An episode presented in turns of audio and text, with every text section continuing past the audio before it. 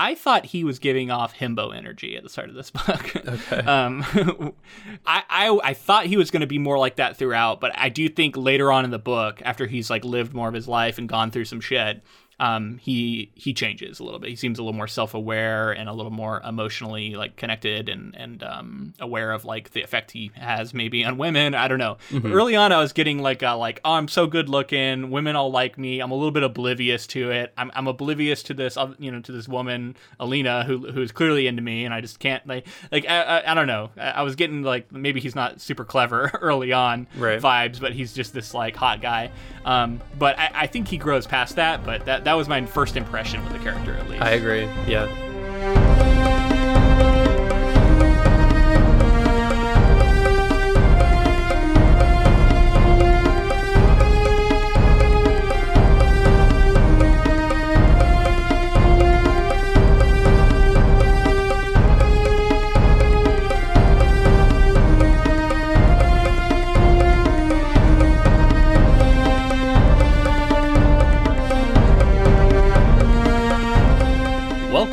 Friends, to episode 179 of the Ink to Film podcast, where we read the book and then see the movie. I'm Luke, And I'm James. and this week we're discussing Leigh Bardugo's 2012 novel, Shadow and Bone.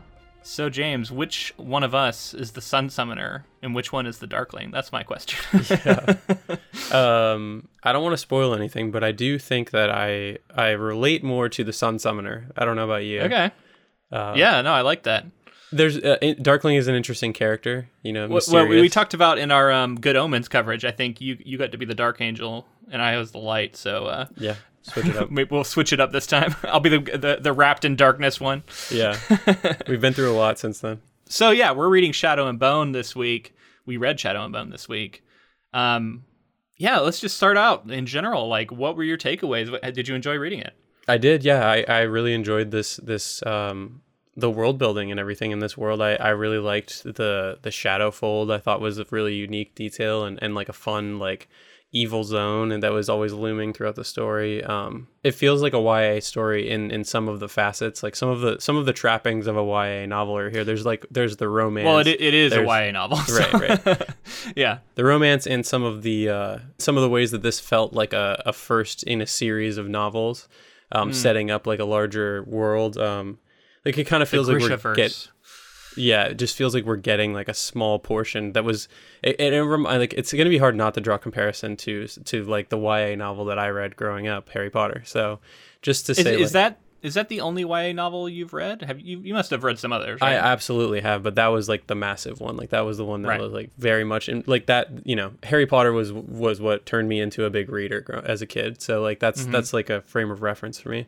But um, it very much feels like a Sorcerer's Stone. It very much feels like something where you're getting a nice introduction to a new world. It's exciting, and then there's so much lurking on the outskirts that you're not given information on, or there's mysteries left un- unveiled and everything like that. Um, Yeah. So yeah, I, I enjoyed it as a first entry. tip of the iceberg, right? Like clearly there is so much more to this world, and, and like you said, we're only shown a little bit of it. Um, and you know that's by design in some ways, and, and also you know she's continuing to write this series over the years and adding to it and adding layers. I'm sure. So uh, I'm sure there are listeners who are well into the Gr- Grishaverse, you know, have have read his future novels, and um, are probably going to get frustrated with us a little bit if we're like we don't know what we're talking about. Um, we've only read this one book, um, so, and this is our very first introduction. Neither of us had read this before. This is very new to us. Um, so, everything we're going to be talking about is based off of this book alone. Um, so, yeah, I guess keep that in mind. Um, also, like, I want to talk a little bit about the YA category in fiction and also, like, how I read this book. Um, so, I am writing a book that I am hoping will be a debut novel for me. Um, it is not YA; it is a- adult sci-fi. Um, I I don't typically write in that category.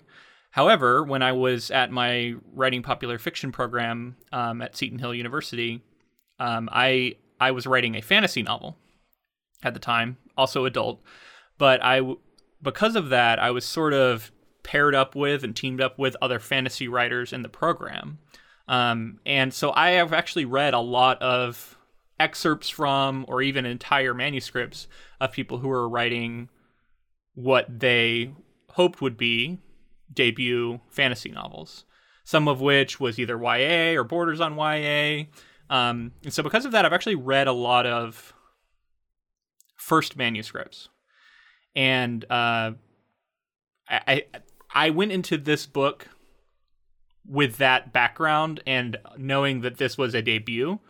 Um, and because of that, uh, I was I also like was able to pick up a lot of stuff that I would consider first novel issues that some people have, and I found it was very interesting to find some of them present um, in this book that was you know I mean obviously a big bestseller you know successful novel, um, which always shows me like certain things. It's like well they they tell you that this is super important, but then you know how important is it? So anyway, it, I I sort of read this book it, it, through that lens of like trying to study it as a debut, as a as a piece of YA fiction, um, and as a piece of fantasy.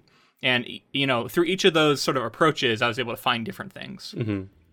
Um, so YA, the YA category, um, has exploded in popularity um, in the last like ten years, but even before that. 20 years. you know, um, it is it is incredibly popular to this day. It is um, a category that is designed for the age range of 12 to 18. Um, typically features protagonists in that age range. Um, it tends to focus heavily on like high emotional stakes um, and issues that would be appealing or interesting to teenage readers and relatable too, like like things that they're going through. Absolutely. Um, now that does not mean that adults don't read it. right. Obviously, yeah. many adults read this category. Um, I, I, saw somewhere that like seventy percent of all YA novels are purchased by people who are outside of that age category.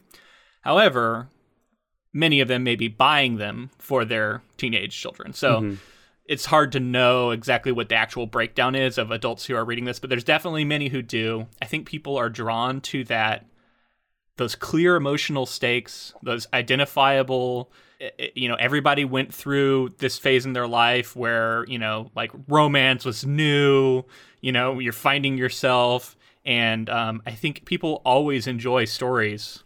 Many people, at least, will always enjoy stories um, set in that time of your life. Yep. And YA tends to be that. Now, everything I'm saying is not hard and fast rules. It's just g- generally. Yeah. I mean, I, I, know plenty of people who are well over that age that, that love YA. I know people who mm-hmm. are in of all age ranges who love YA. I, I like dipping into YA. It's not, you know, when I was that age that you're talking about, I absolutely devoured YA novels. Like you're saying, yeah. like I, I remember going to the library and just like picking up all these series and the, and there's something very similar about a lot of them and it's because and there there there are like familiar things that you'll see in in YA stories um but it, it's it's funny to me because like some people almost see YA as like this um almost a guilty pleasure and I don't even think it has to be seen through that lens though because like um one thing that it reminds me of is uh in the anime community, there's a lot of people who will like push back against shonen anime because they're for specific age ranges. But there's so many different stories that are told within that framework that are that are different enough to differentiate themselves and be interesting while also sort of being familiar. And that's like a safe zone for a lot of people to just sort of um, continue like engaging with these stories. Um, so it reminds me a lot of YA because of course there's going to be comparisons made like i already made a comparison to harry potter with this with this novel here but everyone knows that harry potter was read by you know so and so's mom this grandma over here this this grandfather everyone course, yeah. in the world read harry potter at the time or you know seemingly I and and I guess I'm speaking from personal experience because I can remember a time being like, oh, I don't read YA, and like kind of pushing back against it. And now I'm mm-hmm. I'm sort of settled into it at this point to where like it doesn't engage me quite as much as it used to but I still do enjoy these stories. Like I still have a fun time, uh, like especially engaging with the world that people have built. Like like I said, that that's one thing that really kind of latched its hooks into me in this story is is I, I really was drawn into this world. Yeah, absolutely. Uh, so I, I wanted to like lay out all that stuff, and also like I'm an adult man, um, so uh, in all the ways in which I am not like the intended audience, and also give some insight into like how I read this book, um, and and and all of that, you know, considered I, I did enjoy this book. Um, I I loved the Russian inspired world building. Um, it felt fresh to me. Um, it felt, you know, exciting. The characters were relatable. They um, were mostly very interesting. Uh, I, I liked the. There's some misdirects that happen. I don't want to get into spoilers. There's some misdirects in the plot that I felt like um, really worked. Mm-hmm. There's a lot of familiar tropes here um, for YA, but and then also for fantasy in general. Mm-hmm. Um, but there was enough of a twist to where you're able to achieve that familiar with a twist magic that a lot of um, people talk about in publishing, especially in genre fiction, that is often being looked for. Um, and finding that right balance of like, I want to be familiar enough, but also have enough of a twist to stand out. Um, and and it's interesting to think about this book uh, in those ways. I I found the small science magic system surrounding the Grisha um, to be really intriguing. Um, it, it felt again familiar, but a little bit different. Mm-hmm. And I it seems like there's a lot of complexity beneath the surface Yeah. within the magic system that we didn't necessarily get in this first book I felt a lot of that. that I would well. be really interested to get more of Yeah. going forward. I felt like it was a it was a deliberate attempt to hold back information so that we we understood the powers, we understood how different factions were had contained different people and how you know typically they're almost seen as like royals, the people who have who have uh, powers in this story, and they're they're they're like a different, almost a different like species. They're kind of they're kind of like all beautiful and all like this kind of thing, and then that's all subverted with our main character because I did think there was like a, a deliberate attempt to sort of set her up as a certain type of character and then build her up in a different way, which I, I and I did enjoy Alina's uh, arc in this story. yeah, I mean, there's there's definitely a lot of interesting stuff to get into with Alina. Her arc is was interesting. Her romantic interests uh, carried it in a lot of ways. Um, I did just as a, as a point of criticism, I, I found her to be very passive protagonist. Especially, Which- uh, I, I wanted to say that because especially early on, like the first couple chapters, I was I, I- I felt like the the story was passing her by, and I was like, Yeah. I was surprised because typically that's when you you kind of relate with a character and get you know brought into the world a little more. She throughout the plot i would say feels like she's kind of getting swept along. Um, she's getting carried around by events uh, bouncing off of other characters who know more than her and are manipulating her in different ways. Um, and because of that it, it it feels a little bit passive. And I, I mention this because this is a concern that is often comes up in people's first novels um, is that they people tend to write more passive protagonists um, early on when they're when they're just getting started writing. So A- and like to give her the benefit of the doubt i do think there was a deliberate attempt to like have a character that is relatable to someone who's insecure or like you know feels like they're not fully respected for who they are who they feel like they are inside and like there's that and obviously we see the arc going on and we see her develop as a character and like there can be an argument to be said for like that that was a deliberate attempt but i i agree it did still even even through most of the novel it did feel like decisions were being made for her yeah, so there's not a lot we can really get into with specifics until we get into the spoiler section. So let's hold off. Um, we can talk more about that when we get to that section. I, I do want to talk about Leigh Bardugo, the person, a little bit that I was able to find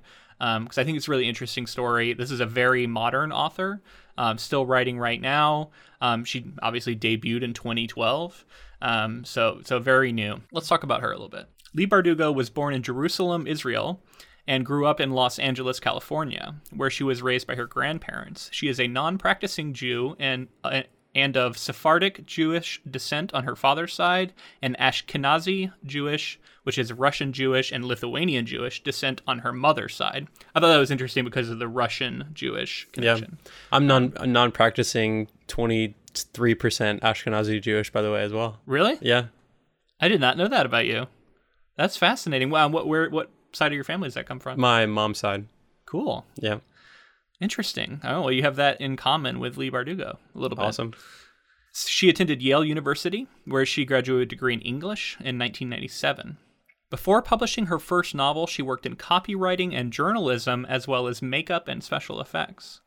Uh, which the makeup and special effects I think was partic- particularly interesting because of some of the stuff that goes on in the book, which we can get to. Yeah, Um, so Bardugo's debut novel, Shadow and Bone, is the first book in the Grisha trilogy and it was published in 2012 by Macmillan. The novel hit number eight on the New York Times bestseller list. The other books in the trilogy are Siege and Storm and Ruin and Rising, which were pu- published by Macmillan in 2013 and 2014, respectively. So she had a book come out every year for those first three years, and, and she's got a bunch more come out. So she's kind of kept this pace up. She's writing a lot. Uh, the Six of Crows duology, which includes The Six of Crows and Crooked Kingdom, uh, was published in, by Macmillan in 2015 and 2016. So we're talking every year. Wow. Um, it is set in the same universe as the Grisha trilogy, sometimes collectively referred to as the Grishaverse, which I mentioned earlier. Bardugo then wrote the first book in the D- DC Icon series, which are novelizations of DC Comics' biggest superheroes. Her Wonder Woman Warbringer was published by Penguin Random House in 2017. So she went Awesome. and wrote a Wonder Woman. I didn't know that. That's so cool. In 2019, Bardugo published her first adult novel, Ninth House, which won the 2019 Goodreads Choice Award for Best Fantasy Novel. I would be really interested to read an adult novel by her. Yeah. Um, that that maybe is a little more in my wheelhouse of like things that I would read for generally what I would gravitate towards Yeah. for entertainment I, personally. I I guess just to ask you here up front while we're still in general ish before before we get into any of the other stuff uh, would Yeah. you do you do you want to continue this like is this a series that you want to because I want to I wonder like how yeah. audience uh, like our audience is listening to this right now and thinking we feel about it Yeah. Um, I would would definitely be interested in reading more. Um, I, I think this is one where the I- I'm really excited for the adaptation because I think the adaptation is going to include a lot of information that wasn't necessarily laid out when she was writing this first book. And when you're going back and adapting something, you have the benefit of seeing everything in the universe. yeah Um, so I think that the if the adaptation is as good as I hope it is, I could see that really juicing up my excitement for the series and um, going into like a second season. If it seems like the events from the second season are going to line up with the events from the second book, I could definitely see myself being excited to to cover that in the future. yeah Especially if people are interested. Yeah. Again. definitely Yeah. yeah, i uh i agree i enjoyed this i think i think that should be stated like multiple times throughout because we are i do feel like we're gonna have some criticisms here but we're Yeah. not necessarily the target demographic for this for this story but um i i am excited for the adaptation i absolutely will continue on if if there's interest in it like i, I i'm excited to see like where else the story could go So, Shadow and Bone is her first novel. When Entertainment Weekly questioned Bardugo about her inspiration for the series, she explained, quote, "In most fantasy, darkness is metaphorical. It's just a way of talking about evil. Darkness falls across the land, a dark age is coming, etc. I wanted to take something figurative and make it literal. So the question became, what if darkness was a place? What if the monsters lurking there were real and more horrible than anything you'd ever imagined beneath your bed or behind the closet door? If you had to fight them on their own territory, blind and helpless in the dark, these ideas eventually became the Shadowfold. So I, we always talk about story seeds, and I found this really interesting. At- At the back of my book, there was a little interview um, that asked her just random questions about her life, and one of the questions was about the idea where did it, where did it come from? And she mentioned a a moment. I can't remember if it was at her own house or at a fr- it might have been at a friend's house, where she like saw like a shadow at the end of a hallway and like was convinced there was a monster in it mm-hmm. and became like really terrified and um, i think she specifically mentioned like a monster with teeth or something and um, it gave her the idea of like a, a fantasy setting where there is there are creatures in the darkness and that you have to go there to actually fight them Yeah. The, I mean, the Shadowfold is, is probably the Shadowfold and the magic system are and and sort of the world building overall. Like if we talked about the Russian, you you mentioned the Russian influence are the things that really um like st- struck me and and the sh- the Shadowfold specifically because I love that you know it's not there there have been similar things in in other fantasy stories that I've read, but this is like I I feel like this is again a situation where I feel like we've just scraped the surface of the Shadowfold. Like there's so much more to like how how did it come about? What is it? You know, is it a dimension that we're opening? Is it this? Is Yeah. it that? Like what what what is the Darkfold? Is it literally just like dark magic? To to be Yeah. deter- determined, I uh, guess. Yeah, exactly. And uh, we don't get answers to a lot of that in this first book, but I assume it's explored more in later books. So, speaking of the the Russian stuff, Bardugo was inspired to model her fantasy world Ravka after the Russian Empire of the early 1800s. When asked why she chose such a peculiar setting, Bardugo explained, and it, this I don't know why it's peculiar. It's just a different setting, but okay. That's the thing I'm reading. um, she said, I think there's tremendous power in the images we associate with Russian culture and history, these extremes of beauty and brutality that lend themselves to fantasy. And honestly, as much as I love broadswords and flagons of ale, and believe me, I do, I wanted to take readers someplace a little different. Tsarist Russia gave me a different point of departure. So, yeah, I, I think that's a, a great explanation for why you might do this. I think if you're an aspiring author, um, recognizing that there is a saturation point for the sort of Western inspired, you know, D and D ish fantasy out there, Mhm. and if you can take a different tact, it could be well worth it to you to do so. Especially if you can tap into something from your own history. That way, um, you can be more authentic in in sort of representing it. Yeah, as far as world history goes, like I haven't I haven't studied well enough Russian to to know. You know, I know of like certain Ivan the Terrible. I know about some of the like famous ones that you touch on. Yeah. But going back Yep. to like the 1800s, like the empire was so like you see images of it and it's so striking and it's so unique to itself. You know, you can Yeah. tell right away that it's Russia in the 1800s. Well, and elsewhere, she talked about this huge, dramatic uh, difference between the palaces and how the uh, you know the extreme beauty and opulence as Yeah. compared to the extreme poverty Mhm. of the common citizen. So she found that like really, really striking and a potential for a lot of dramatic. Uh, Yeah. know. Well, and, and in her world, there's there's wars. Like it's just a, a constant Yeah. world world at war. It seems like so far. Yeah. So one other thing that I I, I found uh, really fascinating. Um, so Bardugo progressed through the steps of querying agents to accepting representation to being offered a three book deal in 37 days. Jesus. Wow. The Grisha series went to auction on December 1st of 2010 and was sold to Henry Holt and Macmillan on December 3rd, which is pretty incredible. Like going to auction is the dream for anybody. Selling a three book deal, amazing. Um, the idea that you would be selling your book within a month of getting representation, uh, you know, a little over a month, that's it's just wild. So it's one of those things where it's like it does still happen. Yeah. Um, it's incredibly rare, so it's it, you don't want to like pin your hopes on this happening. It's Right. you know very uncommon. how just out of curiosity, if something's going to auction like this, how how polished is that version? Like you just have like your kind of your final manuscript that's gone through. It varies. Yeah. Um, so here I expect there wasn't a lot of revision um, after signing with the agent, merely because of the time frame we're talking about. There's Yeah. no time for it. So usually when you sign with an agent, there could be uh, some revision based off of the agent's notes. They might say like, you know, I want to represent you. I believe in this book. However, here's some stuff I think we should do to improve it, and then you might take some time working on it before you actually go on submission.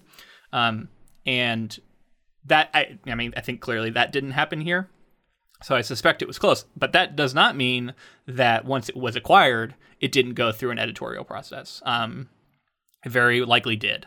So it's hard to know without you know having Leigh Bardugo tell us Yeah. um, what exactly may have changed from the point in which it went to went to auction and when what we actually ended up seeing. Interesting. Uh, but yeah, so that's, I mean, I, I read uh, that interview at the end of my books. I have like some more other random tidbits and stuff, which I'll, I'll, I'll pepper in if they become relevant. But I felt like that was enough to get a feel for her. She, yeah, you know, she worked as this uh, makeup artist, which I think is really interesting for some of the magic we see and how it works. Um, she also noted that she like worked at a beer garden one time, and just uh, like it's like a copy editor and all this, all these different assorted jobs. Um, and I think that's really interesting also in the sense of there's a lot of magical thinking about authors. And I feel like uh, there's a lot of there's a lot of people who feel like, well, you never hear about an author being this or being that. So this you know this must mean I'm not going to be successful if I work this job or I do this thing. But like that is definitely not the case. Like there's all sorts of you know varied backgrounds work you know like in fact all that stuff can bring you texture it can become a strength for you Mhm. um, like clearly she used her knowledge of, of makeup and, and um, special effects and all that stuff and, and, and was able to em- employ that in the writing in an interesting way so yeah don't feel bad about your your random jobs Yeah. and you know feel like that is somehow holding you back if anything it could be a strength um, okay so if you're ready, I think let's get into some spoiler talk. Um, I have a plot summary, which is divided. I've divided it into three chunks, um, and we can sort of just go through it chunk at a time and react to it. Let's do it. I have a lot to say. So Alina Starkov is a teenage girl who grew up with Malyen Oretsev at an orphanage in Keramzin in the kingdom of Ravka. The story begins as they march through the Unsea, also called the Fold, a perpetually dark, barren strip of land cutting most of Ravka off from the sea. Periodic expeditions sent across the sea to transport goods and bring back imports are often plagued by monsters called the Volcra that inhabit the Unsea. During their crossing, the Volcra attack, and while saving Mal, Alina displays an extraordinary Grisha talent.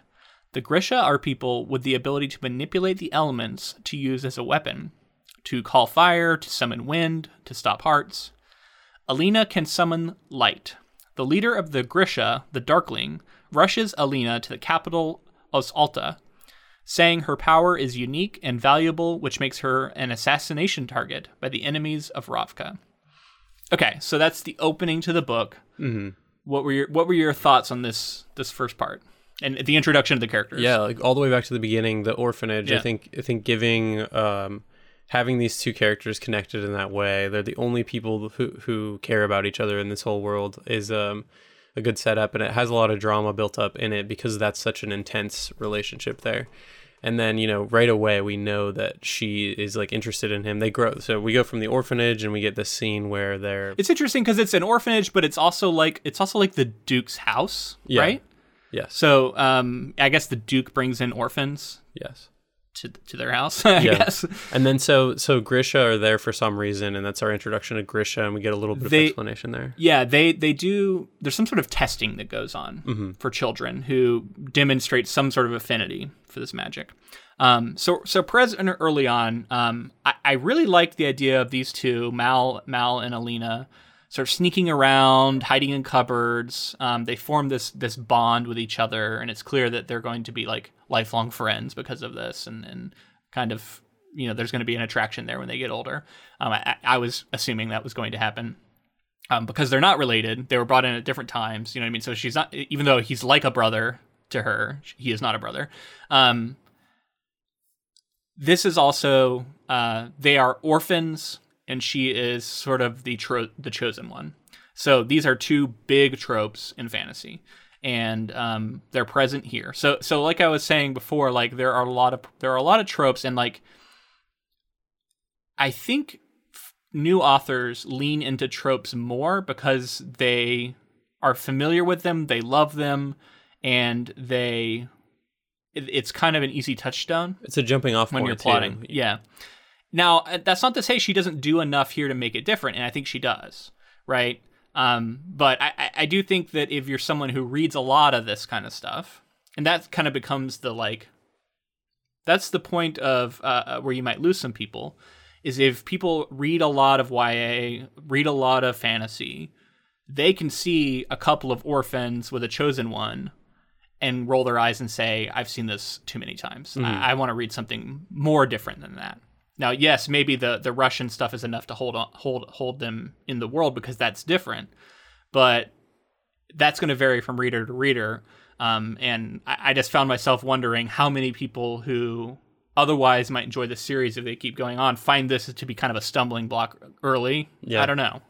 Yeah, it's gonna. hit- I think it's gonna hit each person differently. It's it's if you're willing, because like going into the story knowing it was YA, I think I was I was ready to cut slack and like give the benefit of the doubt for like certain tropes. Like I knew that we were gonna see some tropes, and emo- partially because like I sort of knew the like the the premise of the of the story. Like I had read like a, a, a little, um, you know, like back of the book kind of sum- Right. summary kind of thing of it. So I was like, okay, so it's gonna be a pretty pretty um familiar sort of story but I, I was happy to see that it was a female protagonist because that doesn't that you know historically i think i think maybe more recently it's become it's become um, more normal but that historically it wasn't the case so you know just shout out to having a, a female protagonist that was in this case the chosen one like i think i Yeah. think typically it's a male character Yes, that's true. Uh, farm boy, chosen one farm boy trope. Um, yeah, Th- that's accurate. I-, I would say that YA um, is kind of dominated by women authors right now. Um, there, so there is a lot. There is, like you said, recently that has changed, at least within this category.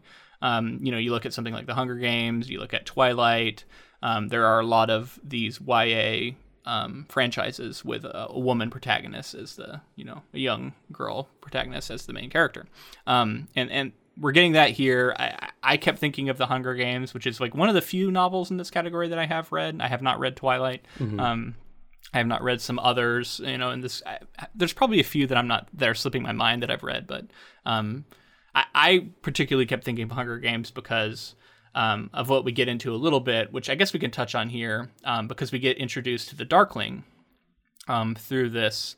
Well, let, before we get to the Darkling, let's talk. Let's focus on Mal a little bit more because mm. we get like uh, after the opening, which is there's kind of a prologue, which I thought was interesting because prologues are another thing that are a big hot button issue, which I could talk about for a long time. There's a you know, but are you um, for? Are you for or against? Are you? I like I like them. Yeah. And the thing is, like as with all things, it has to be done well, and it has to be done for a reason.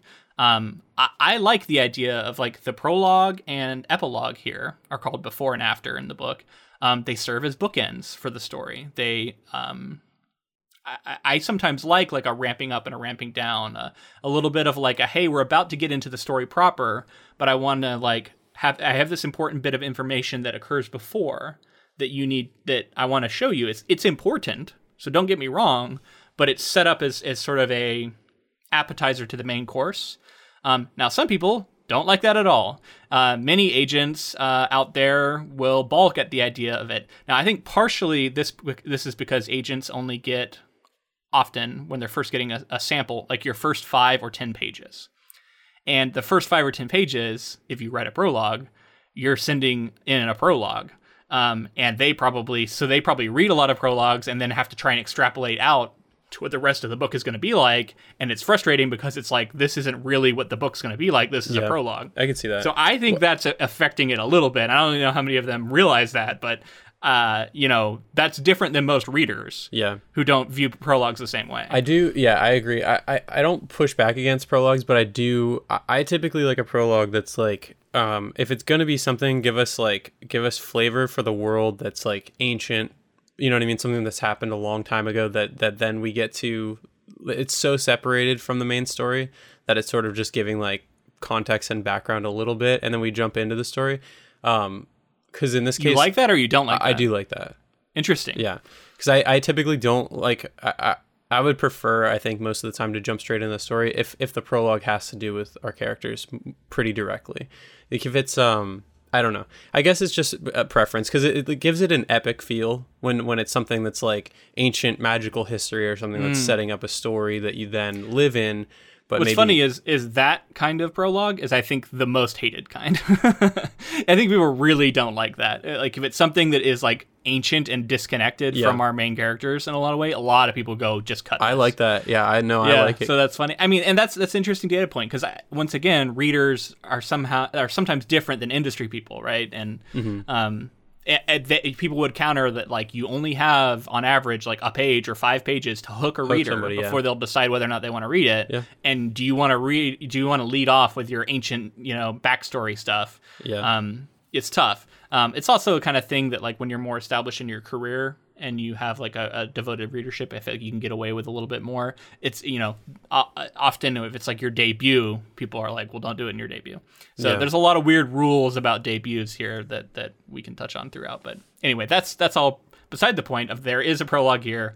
We go forward in time, and we see uh, Alina uh, as this cartographer working on the front uh, uh near the Shadowfold.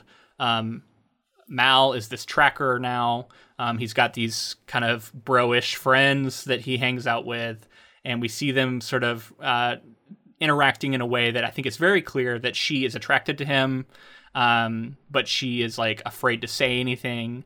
She doesn't want to, you know, reveal her feelings because she doesn't think that he feels the same way about her. Mm-hmm. Um, she sees him as someone who has a lot of attention from women. Um, and whether or not it's accurate, she she sees him as being like okay with that and maybe even flirtatious with a lot of them.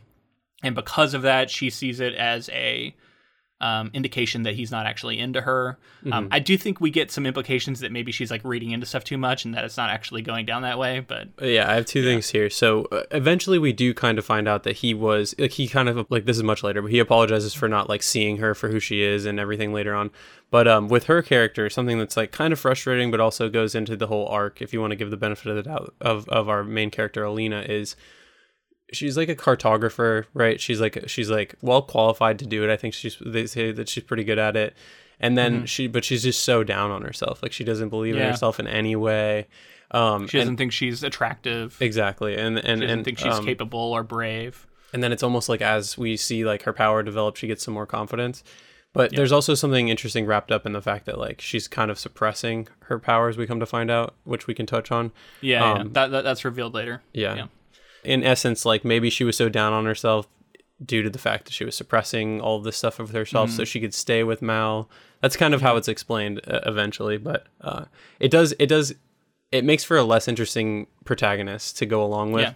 when they're this sort of like wishy-washy. Yeah, it can. And again, it, she's a very passive character uh, in- this sense too, because she doesn't she isn't very self assured. She isn't very confident, um, and so because of that, she tends to be more passive. But let's talk a little bit about Mal, um, the the sort of first romantic lead that we see, the main romantic lead. Um, I thought he was giving off himbo energy at the start of this book. Okay. um, I, I I thought he was going to be more like that throughout, but I do think later on in the book, after he's like lived more of his life and gone through some shit, um, he he changes a little bit. He seems a little more self aware and a little more emotionally like connected and and um, aware of like the effect he has maybe on women. I don't know. But early on, I was getting like a, like oh I'm so good looking, women all like me. I'm a little bit oblivious to it. I'm, I'm oblivious to this you know to this woman Alina who who's clearly into me, and I just can't like like I, I, I don't know. I, I was getting like maybe he's not super clever early on Right. vibes, but he's just this like hot guy. Um, but I, I think he grows past that. But that that was my first impression with the character. I agree. least. Yeah. Again, I don't think it was the most compelling uh sort of will they won't they to to start it off.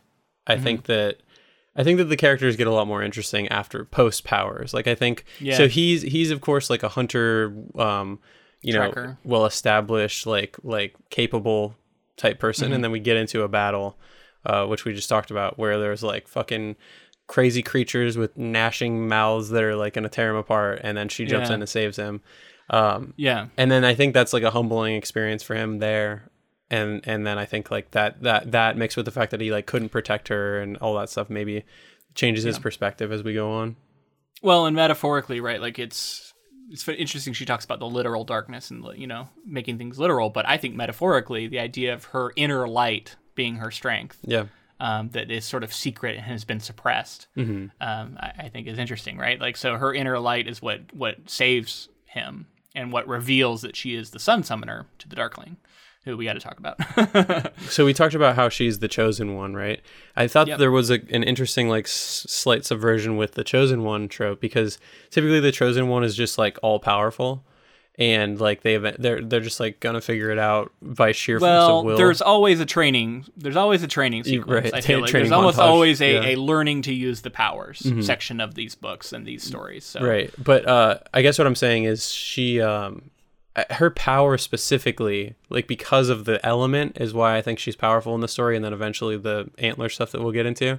But uh it's she's not necessarily like immediately just overpowered because she has the, she's like the one chosen one who can do this. At least as far as I can tell it seems like it just so happens that darkness is what is is in this realm and what's the opposite of darkness is light and that that's what her mm-hmm. power ended up being so it's like almost like a type advantage versus like a you're the chosen ultimate master Oh. of all magic I see what you're saying. But yes, but then there's also only one. right So I think it's interesting. Like she is this, she is she is not a sun summoner. There's been many. She's this one, and she's sort of like the person who's supposed to save the the, the realm from the Shadowfold and and all this stuff. So in that sense, it does feel very chosen one to me.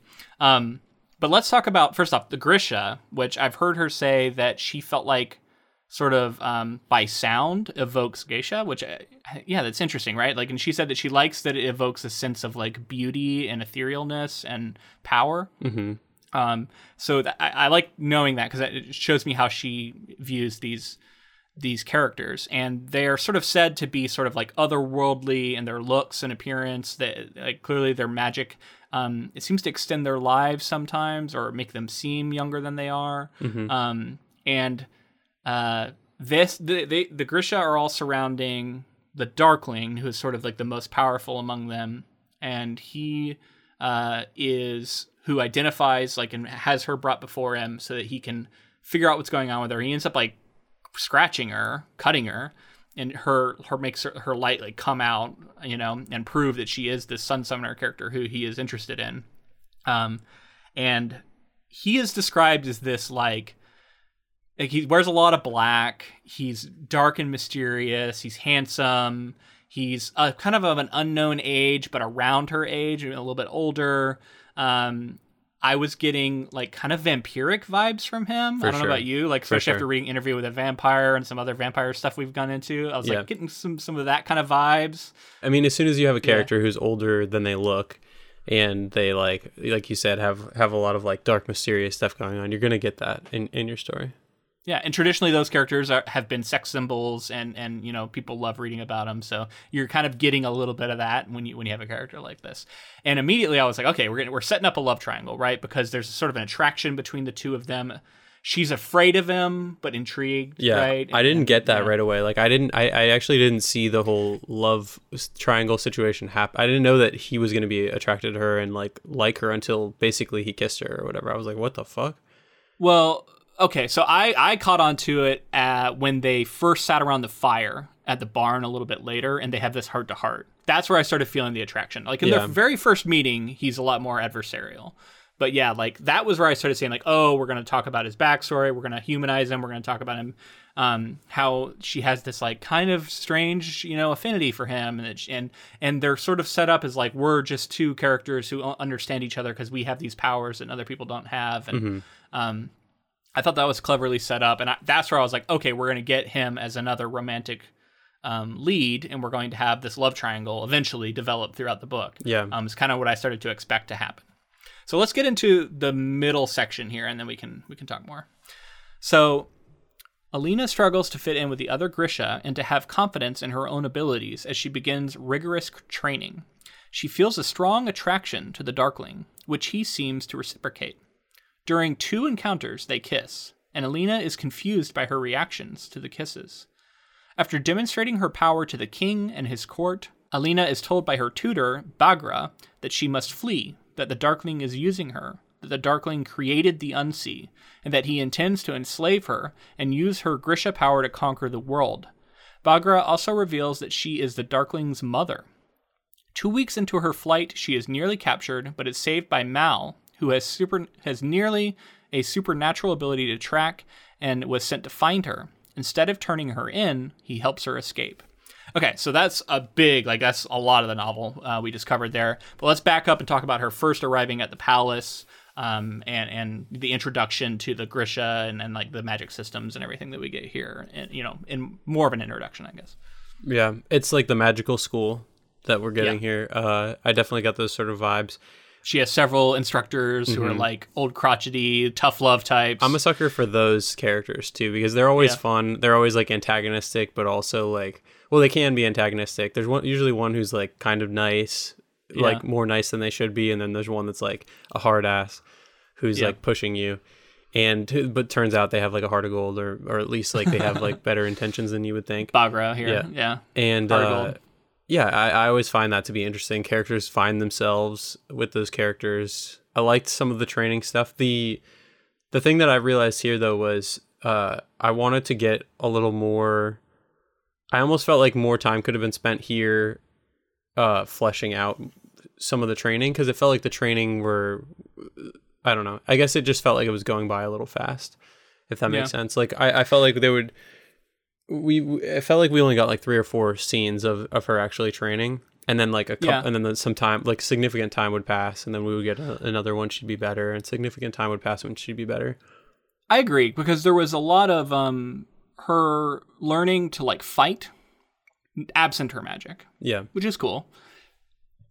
And then all of her magic training seemed to be with Bagra, who it was mostly about getting her to be able to control her own sun summoning. hmm What I didn't feel like we were getting a lot of was a description of the small science, um, which is the magic system, and and like what how exactly it works. We get a little bit of that, but like through her actually learning the art and like learning to perform it, um, it just felt like there should have been more of that sort of instruction um, to make her feel like she fully understands the system of magic. Instead, it felt very focused on just her trying to get control of her sun summoning. Yeah. Uh, and there were scenes, obviously, where the, she would have conversations with other summoners and other classmates, or I don't even know if they call them classmates necessarily, but other people Yeah. in this in this area. And um, I, I kind of was looking for more scenes outside of the training as well, like some some more scenes of maybe like hijinks or something going on Yeah. that they're they're getting up to besides their day to day, and then the conversations they have between this the training sessions. Yeah, so let's talk a little bit about some of the other stuff going on. Um, we meet the royal family, um, which uh, there is this creepy figure who uh, is looming in the background. He's this apparat, and um, I mean, he's Rasputin. Do you know anything about Rasputin? a little this guy's yeah. Rasputin. Yeah. um, I was like, oh, okay, so this is a Rasputin character, and I was amazed at just how much he evokes Rasputin to me. But I, I realized that he's not maybe super well known and in pop Yeah, culture, I guess so I, I don't know enough don't. about him to to like I, I I guess I just thought that he was just a mysterious dude and that was similar. Oh, he was like a he was like this spiritual grifter type who got like welcomed into the royal family and just like fucked everything up and, and was manipulative and had like anyway, there's a lot there's a lot that goes on with him. So I'm really interested to see how much of that she leans into in future books, if we actually get any of it, or if um, she ends up going away from it. But I was I was like, wow, she's really setting him up. Yeah, I definitely felt like this was a character that that didn't have a lot to do in the story, but there was significant time spent like talking about this character, or at least that Yeah. the character lurking. Yeah, yeah. Um, and then even his physical description, he has this beard. He's known for being he kind of smells bad. He has these yellow teeth. And like Rasputin was known for being like uh, he was he was very big and, and, and bearded and and sort of like feral seeming. Um, so I thought there was, she was evoking some similar you know similar stuff with him. And then you also have this like kind of repulsive king.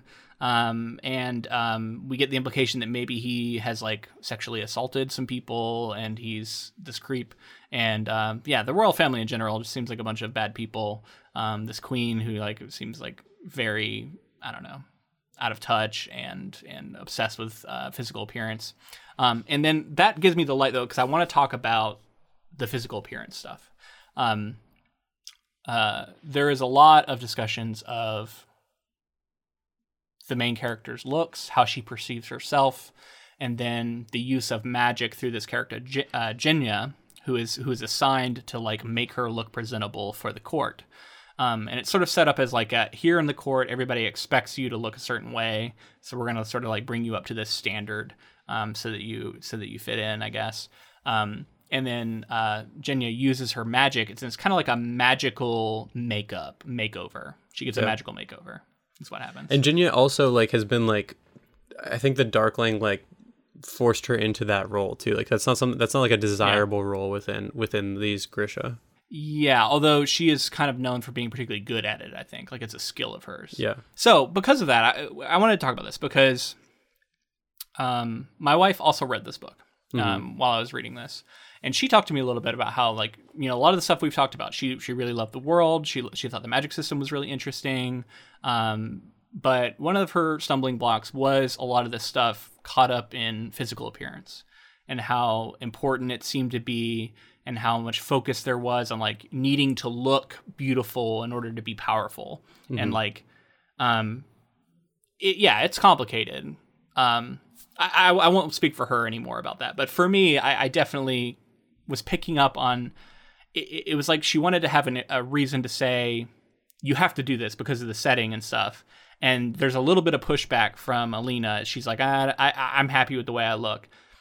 But then we quickly get into like how much she's enjoying it how much she feels more powerful. Mm-hmm. And as someone who was a, a makeup artist for Leigh Bardugo, was a makeup artist, I, I can see the influence of that, like feeling like you're bringing out people's best features and you're you're sort of highlighting that.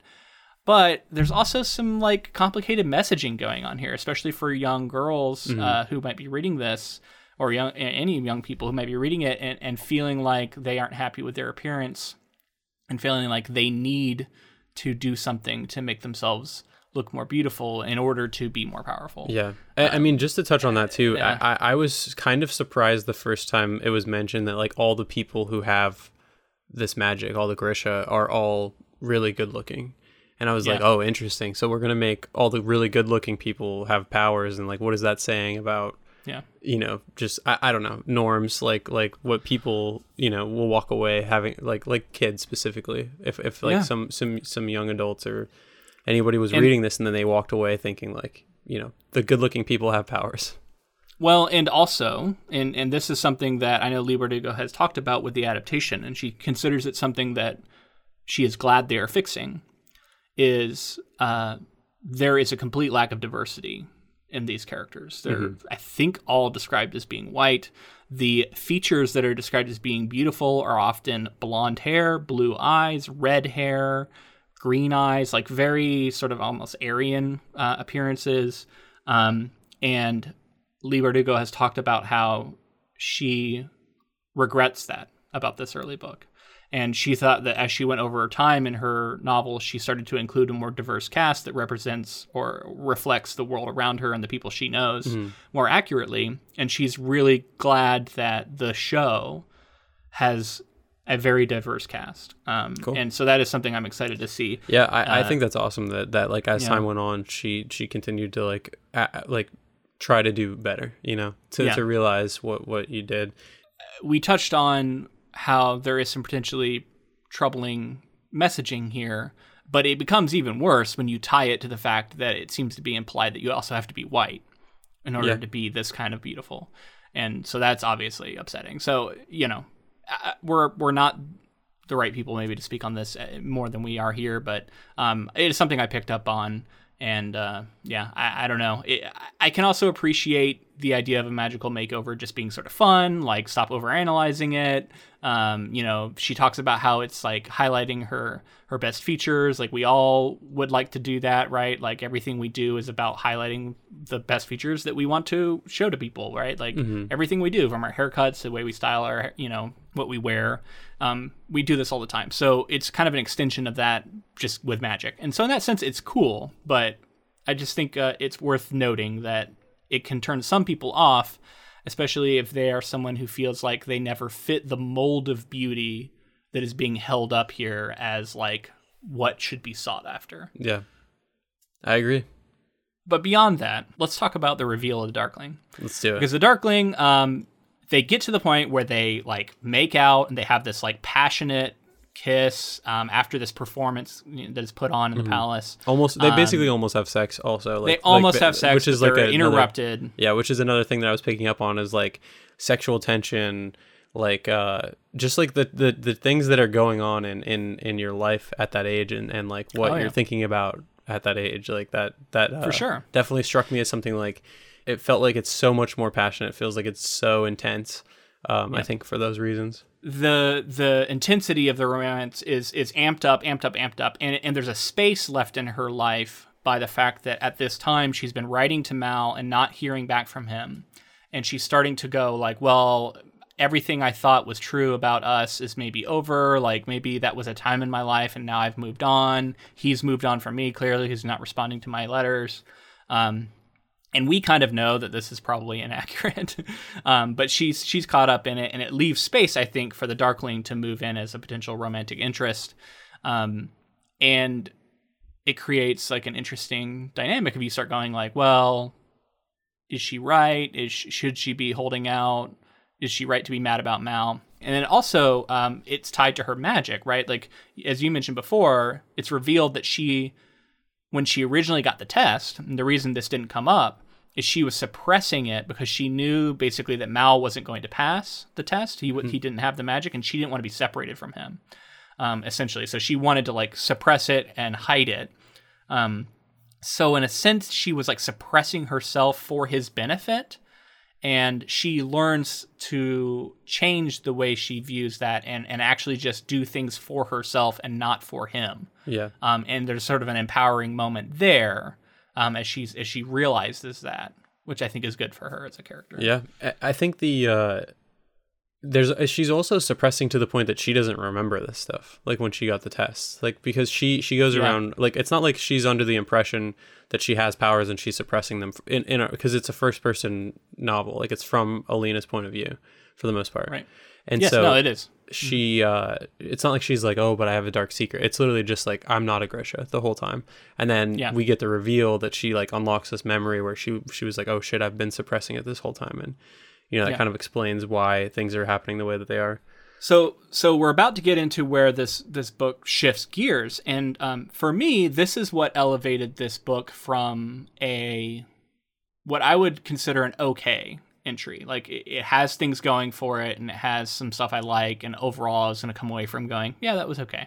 Mhm. Um, and it, it it and it said shifted gears when the Darkling is revealed to actually be manipulating her, lying to her, knows full well that what he's doing, and she is actually being groomed to be um, A a, tool for him to Yeah. use, a weapon, and he is deliberately romantically manipulating her yeah um, in, in, a, in a in a very dark way, honestly.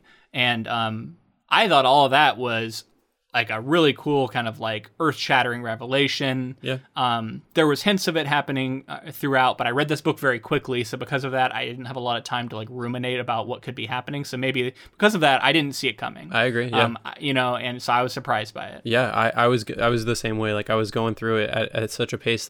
I think one of the major reveals too was that he's not just a Darkling; he's the Darkling that created Yeah. the, the the Shadowfold, and that was a big reveal for me. And it was like, oh shit! So he's like a super creep because he's like he lied and said he was like hundred years old or whatever, but come to find out he's like super old. Way older than that. Way Yeah. older than that. He's been manipulating this teenage or like young adult uh, girl into like all of these romantic situations, and and then like uh, it's all been for power ultimately. Yeah, it was a, it was a good reveal, and I I definitely I agree. I didn't see it coming in the ways that I probably should have if I was thinking about it, but uh, you know, it made for an effective, like you said, hook. Like uh, that was like Yeah. a big reveal and then and then that's to to, to also explain how powerful this person is because if he's just a darkling it's different from being the original darkling that created the, the the fold Yeah. because they talked about how difficult that would have been and how powerful that person was and then you're like oh shit she's like now she's like in confrontation with this ancient older uh like Yeah, very he- he- powerful he- entity he, he was called the Black Heretic. That was who- who, was in, said to initially have opened the Shadowfold, and it's revealed that he is one and the same as the Black Heretic um, through Bagra. Um, so, as the reveal goes, um, I did think it wasn't quite what I wanted it to be in the sense that it was Bagra essentially just telling her this is what the effects of what's been going on. then I think there was some sort of like magical showing a little bit of like look at this and this is proof of it. But what I would have liked to see a little more of is like uh, I would have liked to see a little more of her not just believing another person who's telling her something because ultimately we don't know there wasn't a lot of in my opinion compelling proof provided by Bagra. it was just that Bagra showed that she also had dark powers and then and then was like and that's my son yeah Yeah, but like she just believed her. So again, it could be like this character could be lying to you. So so I, I would have liked to see her push back a little bit uh, in the sense of like I need to have proof, and then f- sought some sort of proof. I don't know what that would have looked like, but um um so I that was a moment, kind of a missed opportunity for her to to like show some agency and also do it in a way that like maybe she she is you know it turns out that that Bagra is completely right, but not just take the first person to tell you this thing and, and go like, oh, okay, that makes sense, and then I'm gonna flee now. Um, but regardless, I did think that this this was where the change happened in the book, where I felt like really hooked to it, and I, I like from here to the end, I just kind of powered through because I was like very interested in what was going to happen next. Um, and then um, we get the reuniting of her and Mal. Um, there's an interesting sort of tension now because of course uh, like the first time she sees them is like right after she kissed the darkling. And um, before the reveal actually so she's like kissed the darkling but before she she has re- they're revealed about the ba- black heretic stuff she sees him again and they have kind of a fight about it. Um, so there's a lot of this like delicious drama right of being drummed up it's like both characters clearly love each other but they you know Yeah. there's this other thing going on. Um, it's good Yeah, and there's also this whole ownership thing going on where like uh the Darkling has given her uh his sigil and his clothing, and that's Yeah, like a Mm-hmm. sign of that that he owns her or he's like she's there with him, kind of thing. And then that Mal sees her in that and like kind of calls her out for it and is like, "You're that you you know he owns you at this point." And uh, this whole ownership thing carries through with with some stuff that happens in the next section, but uh, pretty fucking dark stuff when you think about Yeah. it like that. And I didn't love. We'll, we'll get to that section in a second. I didn't love that she had to become like a like basically a puppet, but we'll talk about it. Yeah. So, uh, yeah. Uh, Mal has been tasked, we find out, with finding this stag, this magical stag, that is going to act as an amplifier for her magic. Um, and also, we, we, we find out in the reveal, not just an amplifier, but also like a means of control the Darkling will have, where he will be able to control her power through her. Um, and because Mal is this like incredible tracker, he was sent to track down this thing. So because of that, he has intimate knowledge of where it is. They decide to hunt a magic stag in the far north. If Alina kills the stag and makes a necklace of its antlers, her powers will be greatly amplified. After much time and effort, they find the stag, just as they realize how much Alina and Mal love each other. She refuses to kill the stag, and the stag acknowledges this. At that moment, the Darkling and his minions appear. The Darkling kills the stag and forces the antler necklace on Alina, making her his absolute slave, unable to disobey him in the slightest. They quickly return south to the major crossing point of the Unsea. The Darkling forces Alina to protect the ship during the crossing. Near the other side, the Darkling extends the Unsea, causing great death and destruction. He then throws Mal off the ship onto the Unsea to be devoured by monsters. In desperation, Alina finally realizes that her act of mercy, sparing the stag, gives her the possibility to break free of the Darkling's enslavement. Her love of Mal grants her the strength she needs. Alina breaks free, leaps out of the ship, saves Mal, and destroys the ship. The book ends with Mal and Alina taking passage across the True Sea, escaping from Ravka and the Darkling. So let's back up. Going to find the magic stag, and this sort of there's like a road trip together where they they their romance I think finally starts to to blossom like for real. I like I like the scenes that they have together because I did feel like it was a chance for them to slow down and get some character moments together, and like you sort of can fully buy into their romance at that point. There's apologies given kind of by um, Mal, and he's talking about how what I said before he didn't really see her. Uh, he was sh- sort of overlooking her in his life, and then um, yeah, ultimately builds to them like kissing, and then at that moment the the stag shows up, and then the moment of mercy, and then the killing by the Darkling. Yeah, which was was a surprise. Um, you know, I, I like the idea of her deciding not to kill the stag. Um, and then he comes in and kills it. And then he also did, he seems to show up kind of at magical times. Uh, this is like uh, it's happened a couple times in the book, but um, I guess he'd been tracking them and just was like waiting to biding his time to pop up. Um, we don't know how, but maybe we'll learn later how he's able to do that. But uh, yeah, I mean, this was there's a lot of compulsion and control going on in this book, and there's definitely some like squicky stuff going on there with that. Um, but it's also her fighting against that and like learning that her own inner strength is enough to like overcome it, and then also her act of mercy um, gave her a tr- like a deeper connection with this amplifier uh, stag, to where she actually has control over it in a way that um, she didn't realize. Um, and I like I liked kind of the themes and, and the, the lessons being imparted there. I Yeah. thought were all were all I, good. I definitely agree. That that that was something that I felt was strong. It didn't feel like it was just like a like a last second reveal where it was like, oh yeah, and by the way, secret power. It was like a it was something that was earned, so I appreciated it. Yeah. Um, one other thing I also I, I maybe didn't touch on enough. I thought this book was was pretty funny at times. Um, I thought there was some nice quippy dialogue. Um, one that particularly uh, made me like kind of laugh out loud was when she has this moment where she's like, you know, Mal, if I get taken by the Darkling, you have to kill me. Like, promise you'll kill me, and she convinces him to promise. And this is stuff we've seen in other media, right? Um, what I thought was really funny was when they, he brings it up later. He's like, "Yeah, and then you know, I'll cut your head off," and she's like, you, I didn't say cut my head off. Jesus, I was thinking like a poisoning or something. it was violent. Yeah. I thought that was pretty funny, right? Like Yeah. the cut your head off quip. I thought was good. Um, and, and throughout there was like some some nice like back and forth she would have with characters like that. That um, it, it felt kind of modern and fun, even though it was in this other setting, which which I liked. Yeah, I agree. I like that too. So yeah, then we get this final trip across the dark, the unsea. We get this sort of tunnel of light, and then um, she she sort of realizes her inner her actual control, reasserts herself, and um, she then saves Mal. Yeah, they're able to escape the Darkling. He he uh, he's, he's trying to put on this big show for these other like uh, emissaries from other realm. Like And he, he kind of succeeds too, right? Like Yeah, there's a moment demonstrating his power. yeah there's a moment of like defeat also within this where it's like i'm sure that that's going to have like ramifications going forward but he like uses he uses her initially when they're on the ship when they get out to the to the um, shadowfold he uses the the power of her to then use his own magic to amplify the the darkness sends it even further and like basically like takes over another like uh town or whatever another colony nearby and then Yeah. uh like they just watch all within these his people get empire, killed within the Ravka. yeah Yeah, it's like his own people. Yeah, Yeah, So we- he's this, he's set up as this madman. exactly and then and then he's telling all these emissaries and stuff like you were saying he's like he's like i'm gonna make things better i'm gonna end all these wars whether it, you know killing whoever i have to along the way so i'm gonna become the tyrant here Well,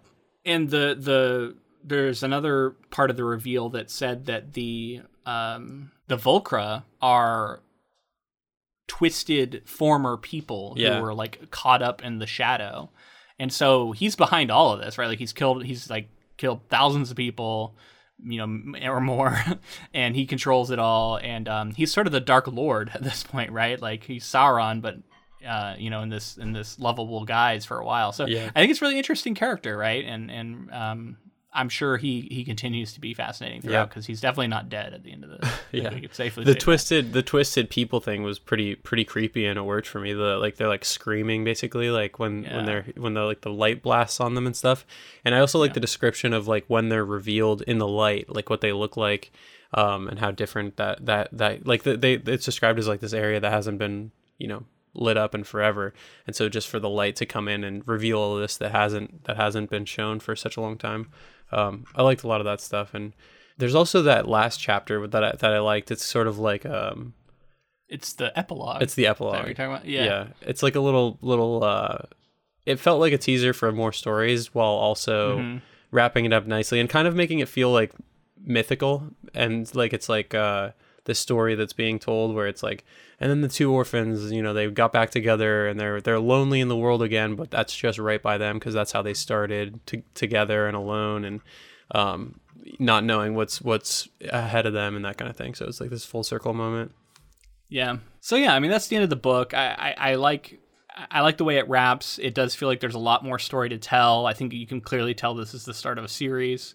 Um, but it wraps enough, right? Like it's always difficult to find that balance of like wrapping things up enough to where if no other book was ever published, you'd feel like you had you know justification for like ending the book where it ended. Um, but also leaving the door open for future books. And, and and so in that sense this this book really does it. Um, one the things that I, I just had to mention is just like this is a problem with um, first time novels and people you know, like again like my experience reading other manuscripts um, ending chapters with characters falling asleep or being unconscious um, is is like a, a, a it's like this unconscious thing that people do when they're writing where they're like well i don't really know how to end this so i'll have them go to bed it reminded well, me I don't of really know how to end this. I'll get them knocked out. Um, that happens a lot in this book. I want to say a third of all chapters end with her going to sleep or getting or being unconscious. I mean, uh, it reminds me of our last project when, in Sleepy Hollow, Tim Burton Sleepy Hollow. Johnny Depp is just like constantly falling asleep or getting knocked out, Yeah. and that's how you end the scene. And then he wakes up in a bed somewhere. Yeah, maybe. Yeah, I mean, it, it within writing, especially ending chapters that way. I think a lot of people like like it's kind of like having a character wake up at the start. Like if, if that's another big red flag. If if uh, if someone is reading your opening pages and it begins with the character waking up, it's kind of like okay, Yeah. you know, maybe don't don't begin there, um, and don't don't yeah, don't end with someone going to sleep. Uh, of course, you can do it, Um, and sometimes that's a natural place for a chapter to end.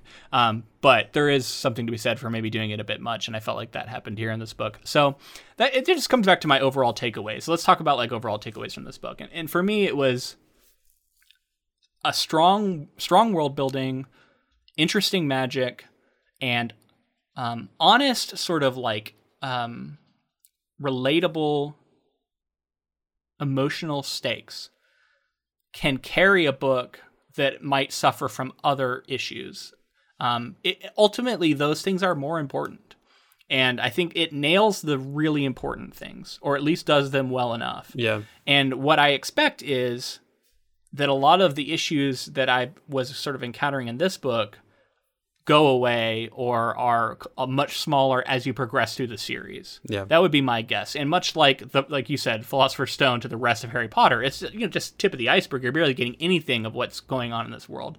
And I'm sure that's the case here. Like if you're someone who's read all these other Grisha novels, you're probably screaming about all the things that change as it goes on and get better and and you know and, and I fully understand that you know and um, so for me it was like this was this was pretty good. It went from being okay to pretty good with the, the shifting of the gear. Um, it was a pretty good book. Um, ultimately uh, I'm definitely happy that I read it. I'm really interested to go into the adaptation now with this under my belt yeah. I mean, I have very similar takeaways. A lot of the things that I liked, uh, you just touched on. So I'll just say, like, I'm excited to go into this adaptation. I think this is a world that has a lot of potential. I think we saw some of it here. And I also wanted to agree with, like, I, I think Bardugo, like, consciously made the effort and made the decision to lean into some of these, like, YA tropes for a reason you know like i don't think yeah. that I, I, don't think that's in an accident. I don't think that it's, it's just like to create something like this you're not doing it by accident. And so I like agree. deliberate choices were made to be like i'm gonna pull from this and i'm influenced by this. I like this. I don't like that. And sort of cr- craft her own version of the story and I, I i'm really excited to see more in the series and and like i said i'd be willing to and interested in, in going forward in the series as well. Yeah and we should also say here that i don't know how much of the series is what is actually going to be covered in season one. We could very well get like all of book two. Yeah. You know what I mean? Like I, am gonna be really interested going in of like how like could the could this book could be in the first four episodes or something. I could totally see that happening, and maybe it does take the whole season. One thing that could be interesting is bringing in knowledge from future books and like developing the world with more texture than we necessarily got here because this is a quick like I imagine this book is probably like fifty to sixty thousand words. Mm. Um, it's fast. Like we don't get a lot of in depth description of of much at all. So when you're putting something on screen, there's going there might be a lot more world building that goes on. Yep. Um, I think there are characters I've seen listed that I don't recognize. Mm-hmm. So I think there are maybe whole plot lines and characters pulled from other books as well. Um, so there's a lot to be excited about as someone who hasn't read future books going in, going like, what are we gonna get here? I don't yeah. know. I'm, I'm I'm pumped for it. I am too. Yeah, I I did read that uh, within this Grisha verse, like there's this trilogy, and then there's like other like trilogies and and couple of yeah. novels here and there that aren't necessarily with these characters that are within the world. Right. So I assume that that's all being yeah. threaded into this this series. If if I mean I, I guess in some way, that's yeah. what I assume. I, I, yeah, I would guess so. Um, but yeah, this was fun. Uh, we will be tackling the first four episodes of the Netflix series uh, next week, which I think that series comes out on like Friday or something, right? Very so, soon, yeah. Very cool. Um, we'll we'll t- we'll do the first four, and then we'll come back do the final four and wrap our thoughts on the show. Um, thank you for joining us with this. If you enjoyed this episode, a great way to let us know is to leave a rating and review on whatever app you used. Or um, oh, I wanted to say there's a Podchaser thing going on right now where if you leave a review on Podchaser, they donate like 25 cents to um, like uh, it's like a, a hunger combating hunger uh, organization donating food essentially and if you do that we can respond to you on podchaser and then they'll donate another 25 cents for every time you do that essentially 50 cents gets donated right um, so yeah if you leave us a review on there it's also giving money to people who are you know hungry which is great yeah, that's awesome. Also, connect with us on social media. We're on Facebook, Twitter, and Instagram, all of those at Ink to Film. And if you wanted to support the podcast monetarily, we have a Patreon where we release bonus content on there monthly. Uh, we'll be doing another one here soon. I'm not sure exactly what it's going to be, but it will be coming out in the next like week and a half or so. Um, and uh, yeah, we would love to have you on there. There's lots of cool stuff available, merch, all kinds of things. So check that out if it interests you. Patreon.com slash ink to film. And thank you to Ross Bugden for the use of our intro and outro music. All right, that is going to be it for this week. I had a lot of fun with my first foray into the Grishaverse. And until next time, thanks for listening.